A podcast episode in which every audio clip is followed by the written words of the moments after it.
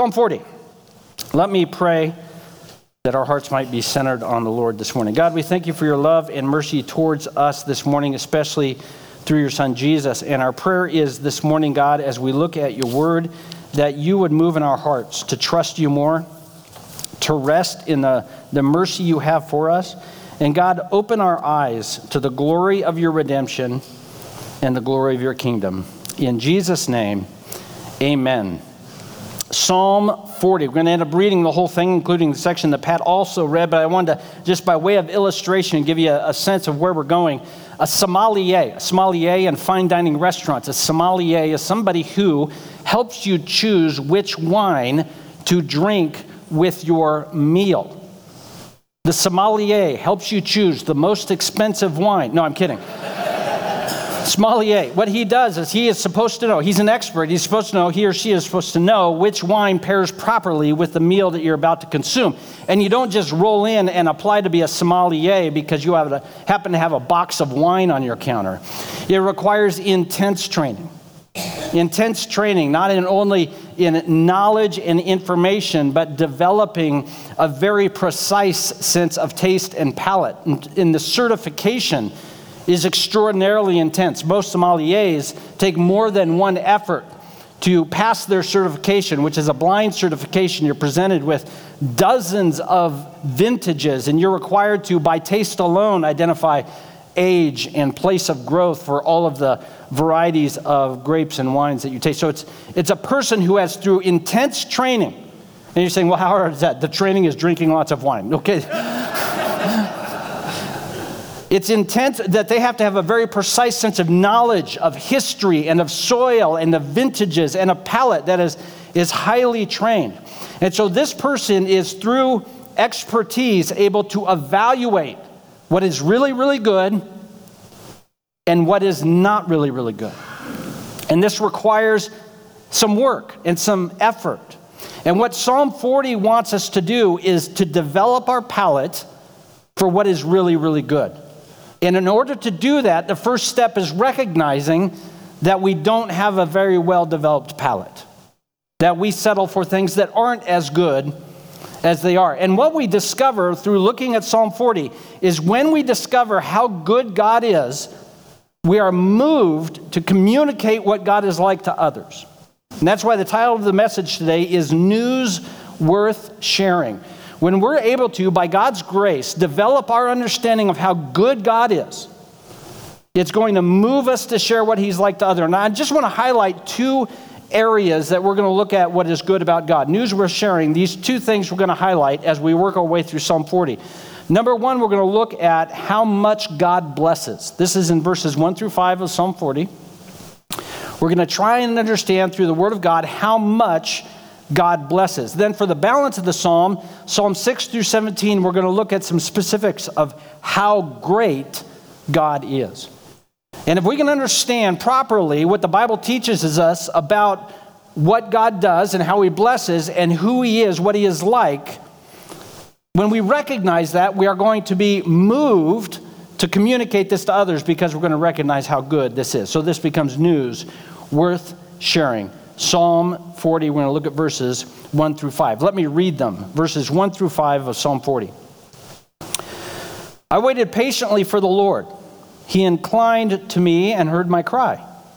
He drew me up from the pit of destruction, out of the miry bog, and set my feet upon a rock, making my steps secure. He put a new song in my mouth, a song of praise to our God. Many will see and fear and put their trust in the Lord. Blessed is the man who makes the Lord his trust, who does not turn to the proud, to those who go astray after a lie. Verse 5 You have multiplied, O Lord my God, your wondrous deeds and your thoughts toward us. None can compare with you. I proclaim and tell of them, yet they are more than can be told. News worth sharing sharing how much God blesses. There was a grocery store in town that I used to go to or go to from time to time. And when you checked out, your items went, first of all, you can tell how long ago this was. There was a person that checked out instead of me checking out on my own. But the person would, you would ring up your groceries, and then when you got up to the person who's ringing up your groceries, you would scan in your club card. You know, you know what I'm talking about, the club card? Uh, so whether it be Safeway or Albertsons or, or whatever, you scan the card, because this card um, tells them that you ought to get a discount right? It means this item, if you're a club card member, uh, this item will be less expensive. So they had trained their cashiers that after you checked out and you scanned your club card, they would hand you the receipt and they would tell you how much you saved. Did you ever had this happen? So some of you go through and scan, they hand me the receipt. Uh, Mr. Spires, you saved 30 cents today. wow, well, hold, hit the brakes on that. Are you serious? Well, okay. I'm going to Maui. Well, not anymore, but I'm going on, you know, I'm going, I saved 30 cents. What, you know, the person was just doing their job. But I, I mean, really, at that point, it wouldn't be almost better just sort of like maybe better luck next time? Buy some different things, pay attention to the postings or whatever. It's not a big deal, but, but they want to tell me you saved 30 cents today. Okay, great. I didn't go home. Was like, Aaron, you won't believe what happened. I saved 30 cents at the store. I mean, no one would care, would they? I mean, when I bring it up, it's almost silly that I even mention it. But think of another case. Maybe somebody is out driving their car and they're deep in the woods. This is, of course, hunting season, so this is going to happen to some of us. And we get stranded, we get lost. Why are we lost? Because I know where I'm going. I've been here a million times. I don't need a map or a compass. And so now all of a sudden we're stranded and we're lost. And and we're a little bit concerned for our well being, but finally we are rescued. Search and rescue shows up, and at great risk to themselves and expense to themselves, they rescue you from imminent danger. Is that a story worth telling? Yeah, you'll probably tell that story. You won't believe what happened one year when I was out hunting. I got lost, and I thought for sure that was the end of me, and, but I got found. I mean, you're going to share that story. Now, which of those two people have a better story? I mean, this guy tells his hunting story, and somebody, yeah, but you know, I saved 30 cents. I mean, no one cares. And who would be more appreciative of what was saved? It's the person, of course, who was saved. So, what we have to recognize in Psalm 40, and we're also going to look elsewhere in the book of Luke, is God saves us from the most desperate of situations. We have to understand that what the Bible tells us is God saves us from the most desperate of situations. There are no more desperate situations than the one that God saves us from that is, sin and what sins brings, which is death. The more we realize and recognize what God has saved us from, the more we will see ourselves as blessed. That's the, the equation that the psalm gives us. The more we recognize what God has saved us from, the more we will see ourselves as blessed. So before we jump into Psalm 40 in depth, let's look over at Luke chapter 7. You can turn there in your copy of Scripture if you want, that it won't be up on the screen. Psalm, I should say Luke 7, verse 36. This is a, a passage you're well familiar with. Jesus was invited to eat at a Pharisee's house. His name was Simon. And he was reclining at the table, and a woman who was a sinner. How do we know she was a sinner? She had a reputation as a sinner. It was known of her that she was one who sinned in ways in which people preferred others don't sin. See, there's some sins we don't mind, and there's other sins we don't we do mind, and she sinned in ways in which the community didn't like, and so she was branded with this reputation as a sinner. And while Jesus was reclining at this Pharisee's house, she brought with her like an alabaster flask, you know, as we all have. She stood behind Jesus. He's reclining. You, left, you lean on your shoulder and your feet are out behind you. And while they're reclining at the table, because most of these meals at Pharisees' houses were public events, people would come and listen to the conversations. While this was happening, she's at his feet weeping. She's crying. So she's sobbing. She's sobbing so much, in fact, that her tears are falling on his feet. This is a lot of, of crying. And what she's doing is she is uh, wiping the tears off of his feet with her hair. So she's, she's crying and her tears are falling on his feet, and then she's wiping his feet off uh, with, her, with her hair. And she was, she was also kissing his feet. And then she took this alabaster jar of ointment and she was anointing uh, his feet. And the Pharisee, of course, saw this happening and he felt it was, uh, you know, obviously is a little bit strange, but also with her reputation there was this association. He would have assumed Jesus, as a religious teacher who was calling people to seek the kingdom of God, would recognize that this association with sort of a known sinner could potentially sort of ruin his reputation.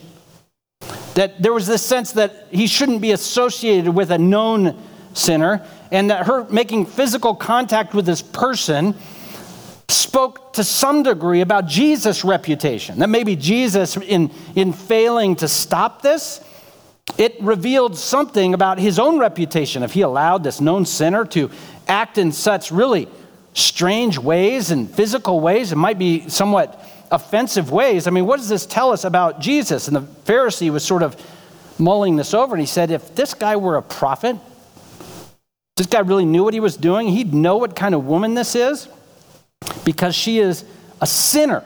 So, Jesus, of course, told him a, a brief parable. You're probably familiar with this parable, but I'm going to um, remind you of it again. Verse 41 of Luke 7. A certain money lender had two debtors. One owed him 500 denarii, the other 50. When they could not pay, he, that is the moneylender, canceled the debt of both. Which one of the debtors will love the moneylender more? The guy who got forgiven 50 denarii or the one who got forgiven 500 denarii? Which one? Yeah, the one who got forgiven more. And that's what the Pharisee said. So you guys are good. You're in good company, just like Pharisees. good for you. Jesus, though, said, You have judged correctly. And he says, Look at this woman. I entered the house, you gave me no water for my feet. So what do we know about Jesus' feet? Is this woman is kissing them? They're dirty. She, though, has not stopped wetting my feet with her tears. You gave me no kiss, yet she has not stopped kissing my feet.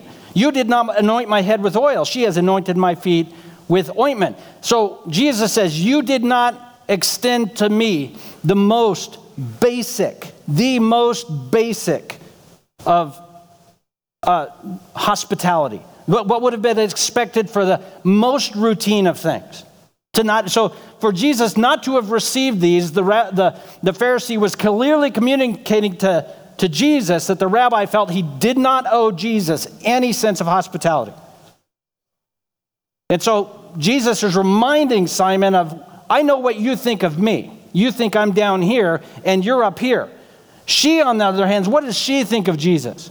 Jesus is up here. And so what he's saying is, it's because she has been forgiven of, of more. But here's the thing we have to recognize of this who sinned more, the woman or the Pharisee? They're the same. They're dead in their trespasses and sins. Jesus' point isn't the bigger sinner feels more uh, gratitude, it's the one who sees themselves for who they are. He's saying the woman actually recognizes she is a sinner. Simon does not recognize it. He is, though. It's not that he has sinned less, he's just blind to his own situation. The woman, on the other hand, she sees her need, so she sees her Savior. See, both of them were lost, both of them were in the woods and being rescued. The woman says, I have been saved from death. Simon says, I saved 30 cents at the grocery store. That's what he said, that's what it is. I didn't get saved from much. Had he put his faith in Jesus. So her the woman's perspective on herself and her need, and the woman's perspective on Jesus is what fueled her behavior. Since she saw her sin as so great and her Savior as so gracious, what it did is it moved her to worship.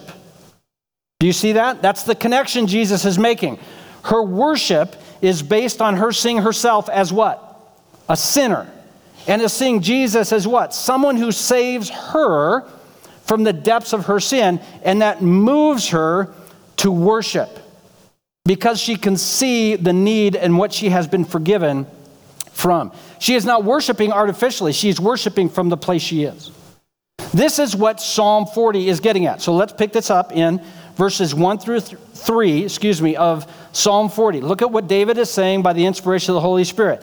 I waited patiently for the Lord. He inclined to me and heard my cry. Verse 2 He drew me up from the pit of destruction, out of the miry bog, and he set my feet upon a rock, making my steps secure. David sees his situation here as a desperate situation. Now, if you look down at verse 12, the second part of verse 12 in Psalm 40, if you're in your copy of the scripture, you can scan down or over to the next column, next page. David says this evils have, For evils have encompassed me beyond number. Look, my iniquities have overtaken me, and I cannot see. They are more than the hairs of my head. My heart fails me. So, what is David saying he has been saved from out of the miry bog? His own sin. He includes in that a lot of external problems he is facing, but a major portion of this for David, this miry bog he is in, is not just a bad run of luck. It's not just the Philistines. It's not just King Saul chasing him. He is saying, I'm in a pit of my own making. I'm in a pit of my own making. My iniquities have overtaken me. He's been thrown into a miry bog, and now God is having to, to lift him out. I mean, there's a great picture of this. Did you see this story? I don't know if you saw this, but a, a guy just this week escaped from Oregon State Hospital. He was a, a, prisoner in the Oregon State penitentiary system, and he escaped from the hospital. And he, I, I shouldn't laugh, but he wrecked his car in Portland in a pond. And they found him because somebody called in and said, There is a guy stuck in the mud, not in a car. He had gotten out of the car, he was stuck in the mud up to his armpits, he couldn't get out. Couldn't get, now you're Googling it, it's fine, I don't care, it's a funny story. So they had to go out and they had to, they're using the ladder on a big, uh, what are those, a fire truck, and they had to, to pull him out of the mud. He gave him a false name, got to the hospital, and the nurse said, Wait, I know this guy, I saw him on the news, and they rearrested him. so, literally, like David, his sin got him into a miry bog. It's a great story. You think I'm making it up? I'm not. It's hilarious. I mean, obviously, I feel bad for him and hope he finds mercy. This is what David is saying. How much has God blessed? First blessing David is trying to outline here is this. He is saying, I was in a miry bog. God put me out. Did David get himself out? No. He prayed to the Lord. God put him out and put his feet on a rock solid rock. No longer the squishy ground of the bog. He is now on the solid rock of the Lord who brings him blessing. And how does David respond when he recognizes God has brought him out of his own muck, his own sin? How does he respond? The same way that woman did in Luke. Look, he put a new song in my mouth, a song of praise to our God. Many will see and fear and put their trust in the Lord. So, what David is saying, he has moved to worship not because he's so amazing, he's moved to worship because he's so not amazing and God saved him anyway. That's, that's what is moving David to worship. God pulled him out of the mire of his own rebellion, and he said, I've got to worship God who would do this for someone like, for someone like me. David sees his own situation as a desperate one. He couldn't escape it on his own, and the rescue plan came from God. God saves him, and he is, he is brought to worship. Look at verse 4, Psalm 40. Blessed is the man who makes the Lord his trust, who does not turn to the proud, to those who go astray after a lie. So, what he is saying here is blessing is found in trusting the Lord, in depending on the Lord. And then he contrasts that with the proud. Blessed are those who do not turn to the proud. What is someone who is proud? We are proud when we don't have to depend on anybody, which is what we want, what we prefer. We prefer not to depend on anybody. Be a self made person. I can handle my business. We want to handle our, our own affairs in our life and feel like we have accomplished something. The problem is that also extends over into our life with God. We don't want to depend on anybody to have relationship with God. We want to be the one who has established that. I'm good enough, so God brought me in. And David has said, Don't be led astray. Have a life of dependence on the Lord. We wake up in the morning. Why do I have relationship with God? Because I trust God is going to keep me and He's going to hold me. Not because I'm good enough, not because I'm smart enough, not because I make good decisions or I behaved well yesterday. I am blessed because I wake up in the morning and say, I still trust you, God, to keep me close. And that's what David was saying. Don't depend, uh, don't follow after the proud who will try to convince you it's not about trust, it's about self reliance. Self reliance will get you nowhere in the kingdom of God. Reliance on God is what brings blessing in the kingdom of God. Blessing is found in depending on the Lord. How can you avoid going astray in your life with God? Avoid being self reliant. Avoid being self reliant or depending on those who are arrogant in that way. Look at what he says at the second part of, uh, or look at what he says in verse 5, I should say. God, you have multiplied, O Lord my God, your wondrous deeds and your thoughts toward us. None can compare with you. I will proclaim and tell of them, yet they are more than can be told. So when we trust the Lord, we recognize that God makes our relationship with Him whole because He saves us from the, own, our, the mess of our own sin. And the result is we are moved to share that with others. That's what He says. I will proclaim and tell of all the works of God. So we're moved to communicate to others look, God has blessed me because He has brought about forgiveness in my life because I depended on Him. God can provide for us spiritually better than we can provide for ourselves. This is what a life of dependence does. God's generosity is worth talking about. Now, I, I, need to mention one thing before we move on to the second part of the psalm. It's longer, so I wanted to get to it because I want to be done before 2. What was the woman known for? What was her reputation? Sinner. So that's why it made sense why she was so thankful to the Lord. So the trick is here's the challenge, and we don't like this. But if we're going to communicate the goodness of God, what does that mean must be true about us? That means we have to be sinners. See, we, we want to communicate the goodness of God because we did uh, we, we went to church a lot. We gave lots of money. We read our Bible a lot. We memorized the book of uh, Philemon because it's the shortest one. And so, therefore, God has blessed me. That's why we like to talk about God's blessing because we followed God's program. Right? Do you understand what I'm saying? Look, I did the things God's way, and so therefore God has blessed me. Right? Who else did that? Pharisees. That's what Pharisees did when around Jesus. No, look, Jesus, I strained out a gnat from my from my grain, and uh, I devoted this money to the Lord, and I walk around with my eyes closed so that I don't look at somebody and accidentally lust after them. They called them bleeding Pharisees because they were always running into things. No, I'm serious. I'm not making this up. It'd be, it wouldn't be funny if, if I made it up. But, you know, and so I've done all these things. So therefore, God has blessed me. Because doesn't that sound great? God has blessed me. Why? Because I'm amazing. The woman says, God has blessed me. Why? Because God forgave a sinner like me.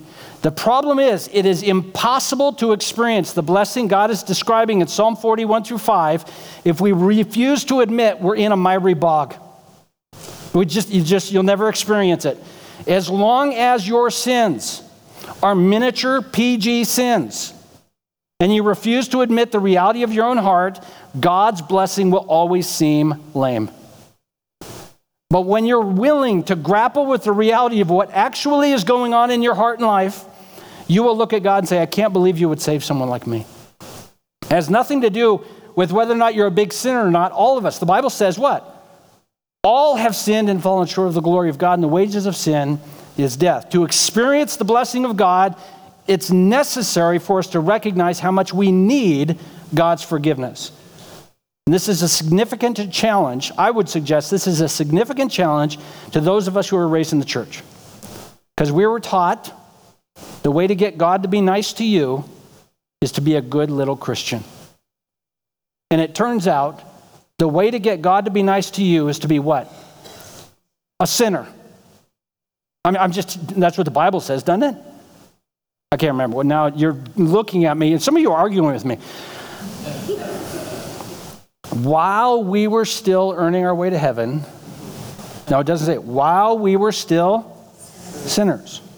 I mean, we memorized this verse in Awana, but, but it didn't stick, did it? Because we are convinced. Now I'm off topic, but here we go. We're convinced. You go to work and something goes terrible. Anybody ever have that happen? You go to work, something goes terrible. What, as a Christian, what's the first thing you do? I knew it. I did that thing on Saturday. I knew it. God's on me. Ever, have you ever done it? Should I ask for show of hands? Come on. We've all done it. Say, yeah, uh, that do it? No, God, you, you owe me. You had to. I blew it on Saturday. I said a naughty word, and not one of the acceptable Christian naughty words. and so, God, yeah, you had to come upside my head. No, that's you. And what's the problem with that thinking? There's just one little problem with that thinking. What is it? It's heresy. You don't get to pay for your sin. That's Jesus' job. You don't get that glory. It's offensive to your Savior to say you get to pay any of your sin. That's Jesus' job, that's His glory. He is glorified in us when we do something like this. We blow it on Saturday. Why? Because it's Saturday. Monday, we give glory to God because He blesses us what? Anyway. That's what He does. That's what Psalm 40 is saying. God, wait, I'm in a miry bog and you're going to bless me? And God says, Yeah, that's how I roll. And when you recognize that's what God is doing, what do you do? You tell people. Can you? I got a promotion today. It's incredible because of how I was on Saturday. I shouldn't have got the promotion. Let me tell you about it. People say, please stop talking about your sin. But we don't want to do that because polite Christians don't talk about their sin. So, since polite Christians don't talk about their sin, what does that mean? God's blessing is lame. That's, I mean, that's just the math here in Psalm 40. As long as we have polite, quaint, acceptable sins, God's blessing to save us will always be lame. But when we finally grapple with the reality, God saves sinners like us out of a miry bog, now his blessing is better than anything else there is. Okay, that was bonus. Here we go. Psalm 40, verses 6 through 17. This is news worth sharing because of how great God is. News worth sharing because of how much God blesses. But here in verses 6 through 17, we're going to see this God is this is news worth sharing because of how great God is. There's a television show. I've only seen a few episodes, but in, um, not much of them. Uh, it's called the Antiques Roadshow. Anybody ever heard of this television show? So what happens is a person brings in a painting they found in the attic that Uncle Cletus left in the attic. And so they hang it up, right? And they say, Look, Uncle Cletus left me this painting. I don't know what it is. And so then they have an expert on the painting. Are you familiar with the show? I'm going to tell that anyway. So the person then looks at this painting and they start to pay attention to things that this guy never noticed. He said, Look at this, uh, the, look at the nature of the canvas that was painted on this. It tells us it's from a particular date. And then they turn the picture over and look at this little symbol on the back, says it was, uh, it was hung in this particular gallery. And look at this little signature on the back. And they look at all these little details this person's never seen before. All they saw was what looked like a paint by number picture. You know, it's like, I don't know. I don't know, Uncle Cletus. I didn't know he was into this sort of thing. And the person says, when you look at all these details that you weren't paying attention to, well, this painting is worth $50,000. Holy cow. And the person is shocked. They're like, wow, I almost threw this thing away. I didn't think this thing should even be hanging on the wall of a Motel 6. This thing is, this is a terrible painting. Uh, well, now it's worth 50000 bucks. Wow, this is a beautiful painting. Everything's changed.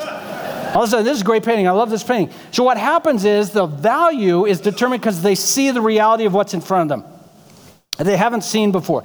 And what Psalm 46 through 17 is going to show us God's power, God's love, God's righteousness, His mercy, His faithfulness, all of these things, these are details that we don't pay attention to.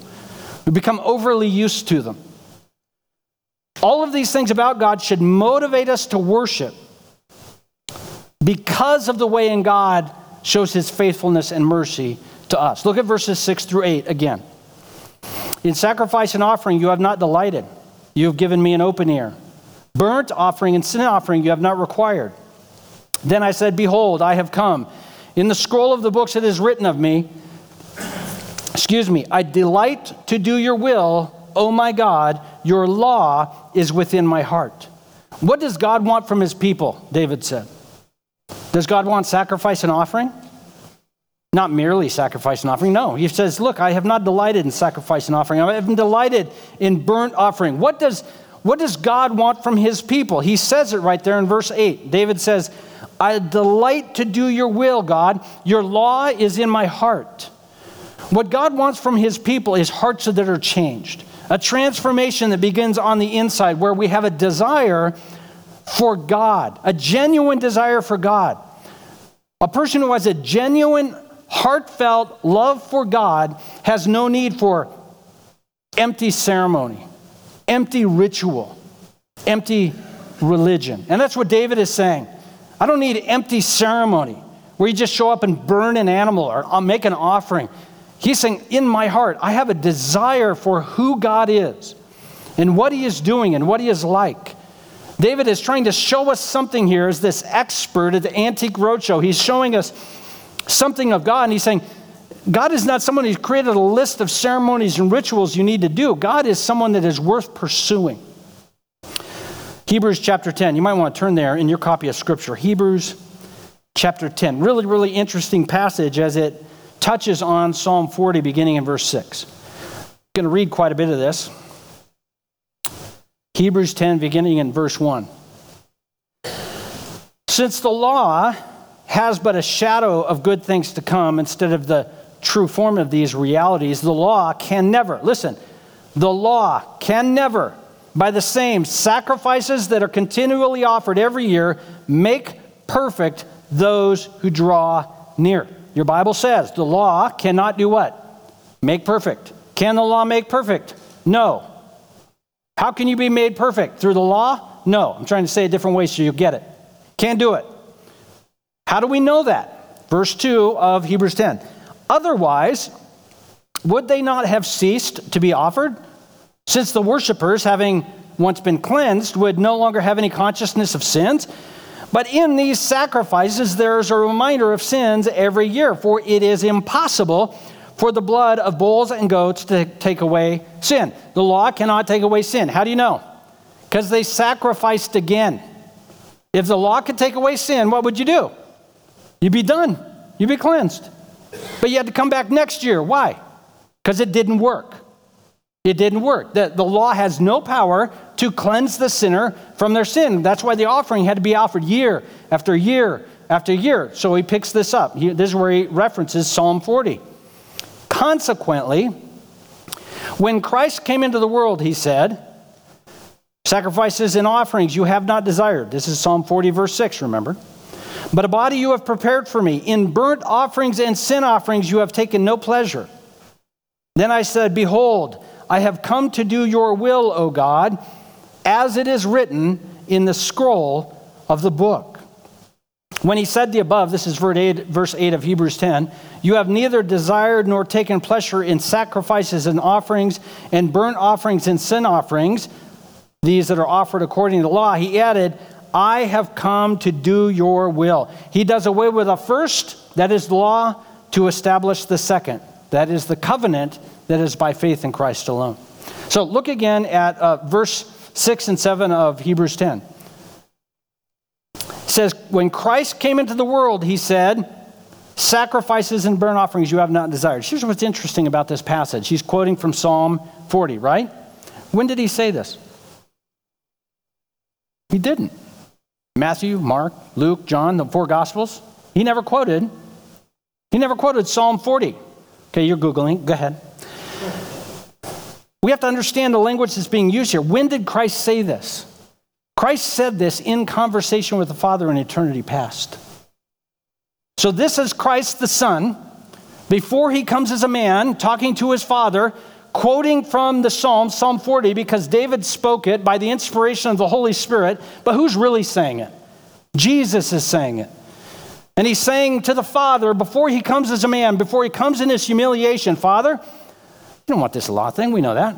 That's supposed to tell people something better is coming.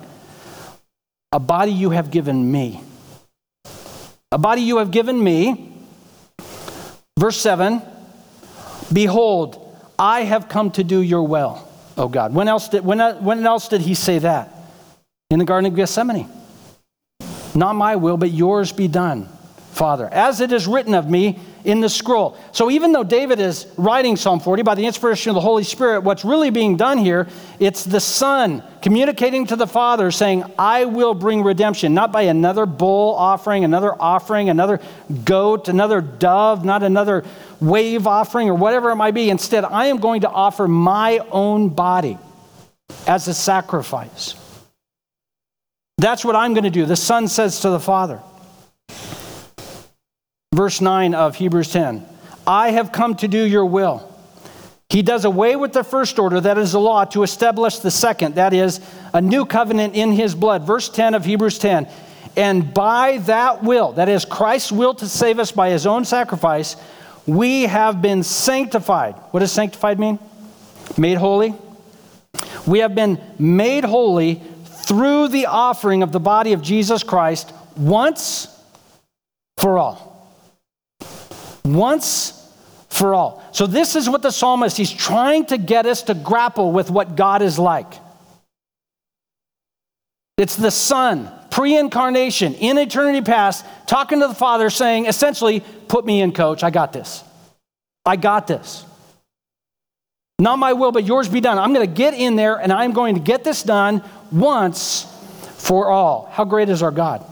He's been planning this the whole time. This has always been the plan to save sinners. And some of us, stuck in our miry bog, hear that news and we say, This is really good news. And others of us say, Great, you saved me 30 cents because we missed it. How big a deal it is, what he saved us from, and how he saved us. Let's keep going. Psalm chapter 40, beginning in verse 1. I want to start over. I'm kidding. Verse 9, 9, 10, 11, and 12. Let me read it. What does he do since he recognizes the work of God? I have told the glad news of deliverance in the great congregation. Behold, I have not restrained my lips, as you know, O Lord. I have not hidden your deliverance within my heart. I have spoken of your faithfulness and your salvation. I have not concealed your steadfast love and your faithfulness from the great congregation. As for you, O Lord, you will not restrain your mercy from me. Your steadfast love and your faithfulness will ever preserve me. For evils have encompassed me beyond number. My iniquities have overtaken me, and I cannot see. They are more than the hairs of my head. My heart fails me. God's salvation is worth sharing. That whether we whether we understand that or not, but God's salvation is so incredible for us, each of us as individuals, it's worth sharing. I just want to point out one little phrase in verse 11. As for you, O Lord, you will not restrain your mercy from me. What kind of mercy? This is King David, Antiques Roadshow, showing us God, some little detail you never paid attention to till this very moment what kind of mercy does God have? What does it say? Unrestrained mercy. Unrestrained mercy. So you take your kid to the pizza, bowling alley, arcade, extravaganza. I don't know if that's a place, but every kid thinks it ought to be. In these places nowadays, you get the little fun card. The fun card is also known as my bank account is about to be empty card. If you're like me, you put 10 or 15 bucks on that card, right? Some of you are saying that's not enough. Some of you are going, wow, 15 bucks, all right? Put that, and then you hand that card to the kid, and you say, there you go, that's what you got. That's what you got, right? Isn't that what you do? How many of you as parents would take out your Visa and just hand it to your kid? None. None. How much will that kid spend? All the money. All of it. See, this is why we don't understand God at all. We just cannot get it. We don't, because what kind of, what does He do? He hands us the mercy card. He just hands it to us. And I, I swear, I know it. Some of you today, no, He would never, no, He wouldn't. Uh, then you got to do something with your Bible up in there. You got to scratch out a word. As for you, O Lord, you will not, what? Restrain your mercy. If he only gives you a certain amount of mercy, by definition, it is not mercy. He gives you how much? Unrestrained. But what if you sin on purpose and take advantage of his mercy? See, that's what you're arguing with me, so I'm trying to think of how you're arguing. All of your sin is on purpose. Stop trying to tell me some of it's not. No, I, I stumbled into sin. Knock it out. Nobody buys it. Nobody. Nobody buys it. I mean, we're going to be polite and we're going to, oh, that's hard for you. And inside we're going, you are so terrible. Luckily, I'm not like this sinner. That's what we do in our hearts. Unrestrained mercy. We have been convinced somewhere along the line, mostly by Satan, but also by the church. I'm trying to be polite. That the only kind of grace Christians get is grace they deserve because they appreciate it and they try not to sin very much. That is not grace. That is not mercy. We are convinced that if we actually recognize God's grace and mercy are unrestrained, we are convinced that people will sin and not stop. That's what we think will happen. We're, we're convinced of it. It will not happen. The reason people keep sinning is because they think God isn't gracious. If, when you grapple with the reality of God's mercy being unrestrained, you will do what? What did the woman do who was a sinner? What did she do when she realized his mercy was unrestrained? What'd she do? Did she go back out and sin more? What'd she do? She worshiped. That's what happens. But we're convinced if we tell people his mercy is unrestrained, they're going to fly out and sin their socks off. That's not what they do. What does the woman do? She worshiped. What does David do? He worships. That's the response. This is news worth sharing. God's mercy is unrestrained mercy. Once you experience God's unrestrained mercy, which means you recognize your sin is also unrestrained, you're going to tell others. You're going to say, wait a minute. Wait, this is not what I thought it was. This is incredible. God loves sinners like me, and that means he can love someone like you. That's what happens there. Okay, verses 13 through 17. About a quarter of this sermon was in my notes. Be pleased, O Lord, to deliver me. O Lord, make haste to help me. Let those be put to shame and disappointed altogether who seek to snatch away my life. Let those be turned back and brought to dishonor who delight in my hurt. Let those be appalled because of their shame who say to me, Aha, aha. But may all who seek you rejoice and be glad in you. May those who love your salvation say continually, Great is excuse me, great is the Lord. May those who love your salvation say continually, Great is the Lord. As for me, I am poor and I am needy, but the Lord takes thought for me. You are my help, my deliverer. Do not delay, O my God. The world is broken. Walking with God by faith is still a daily experience of joy in salvation. And we do this while we walk in a world of our own brokenness and the brokenness in the world around us, along with troubles. Look what he says Rejoice, those of you who love what? God's rules. No. Those who love what? God's salvation, he says in verse 16. How does David describe himself in relationship with God in verse 17? As for, uh, as for me, I am poor and needy. And some of us, we want our spiritual life to get to the point where we're no longer poor and needy. But, um, spoiler alert, the closer you get to God, the more you will recognize you are poor and needy. That's the, tr- that's the journey of the Christian life. The closer we get to Him, the more we recognize we need Him. That's a, that's a sign of, of maturity. News worth sharing. How much does God bless? He blesses us by saving us from our own sin, drawing us up out of the miry bog. News worth sharing. How great is God? His mercy, his mercy is unrestrained. It never ends. You can never get to the end of it. A couple of things, we'll close with this. A thermometer tells us the temperature, correct? Okay? If we can't agree on that, we got problems. Our worship tells us our gratefulness.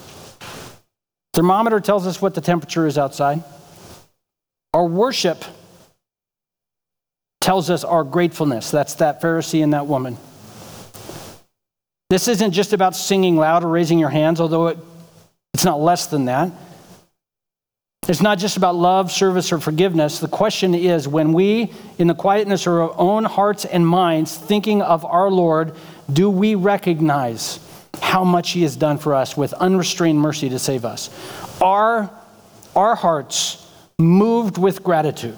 There's two things we have to do to do that. Number one is recognize our sin is much worse than we're willing to admit, and His mercy is much greater than we thought. We're afraid if we admit how bad it really is in our hearts that we're going to be lost. But actually, when we're willing to grapple with the reality of what's going on in our life, we discover His mercy anew, and it's unrestrained.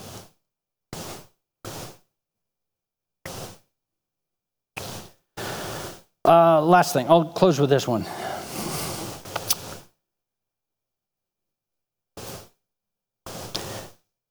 trying to remember what I meant when I wrote this. Um, let me put it this way God desires a relationship with you that is defined by worship born out of gratefulness. Don't be confused when I say this. I don't want to be misunderstood, but I probably will be. Here we go. He is not he is not primarily motivated for a relationship with you that's based on your devotedness. Does God want us devoted? Of course he does. But what's the basis for a relationship? Unrestrained mercy, which moves us to gratefulness. And what we want to do is have a relationship with God that's based on how awesome we are, our devotedness. And so we establish a criteria for which God and I have a good relationship because I, I read my Bible a certain amount of times during the week, or I pray, or I give away money, or I spend time at church, or I volunteer in the community, whatever it might be. So I create a structure by which I can feel that God and I are cool. God is not interested in that kind of relationship. Psalm 40, Luke chapter 7, Hebrews chapter 10 tells us God wants a relationship with us that's defined by his unrestrained mercy, which moves us to unrestrained gratefulness. And that gratefulness is expressed through worship. That God brings glory, that, God, that, that kind of relationship brings spiritual life and blessing to you, and it moves you in God's family to be a, a catalyst, to allow others to be willing to talk about what's going on in their own life. This catches fire when a few people in a, in a body of believers recognize that God's mercy is unrestrained, so I don't have to pretend I'm something I'm not. And all of a sudden, you end up with a, a community of believers that aren't faking it. Because we don't have to be awesome to be together, Jesus can be. And His mercy is what defines our relationship with Him and with others. Psalm 40, there's news worth sharing because of how much God blesses and because of how great our God is. Let's seek the Lord in prayer just for a few moments before we close in a song. God, we thank you, God, for your mercy, and we need to recognize in these moments, Lord, that as connoisseurs of your goodness, we have a poor palate. There are so many things in our life that we find much more satisfying than relationship with you. And Lord, really, that's the result of us thinking our relationship with you has to be earned. God, my prayer is as we have thought about Psalm 40, that you would open our eyes to what you have saved us from and the reality of your nature that you have unrestrained mercy for those who come to you by faith. God, I pray for those of us in this room in this moment who are raised in the church and somehow along the way we picked up a notion that we need to earn your favor through good and right behavior. And God, I would pray in these moments you would melt our hearts to see that we have your favor because of Christ's behavior. And because of your unrestrained mercy, our lives can be devoted to you as an act of worship, not as an effort to make you happy. God, I pray that you would give us a willingness as a body of believers to be transparent, especially in those relationships where we have built uh, trust and friendship, that we would be willing to share those areas where we struggle and we can do so in the safety of knowing that your mercy is unrestrained. Lord, as believers, I pray that you would give us strength when we hear of others who have struggled with sin instead of a sense of pride or arrogance and said, God, we would share in the gratitude that your mercy is unrestrained, especially for those who blow it. But God, in this moment, also, I'd pray for those of us who don't know Jesus. That somehow we got fooled into thinking that to get to heaven, we have to be a certain way. But the reality is, we get to heaven because Jesus is a certain way. And we trust Him to forgive us of our sins and give us righteousness. God, we thank you for Jesus. We can't wait till He comes, but till He does, Lord, would you give us the strength to endure to the very end? In Jesus' name. Amen. Why don't you stand up with us as we close with a song?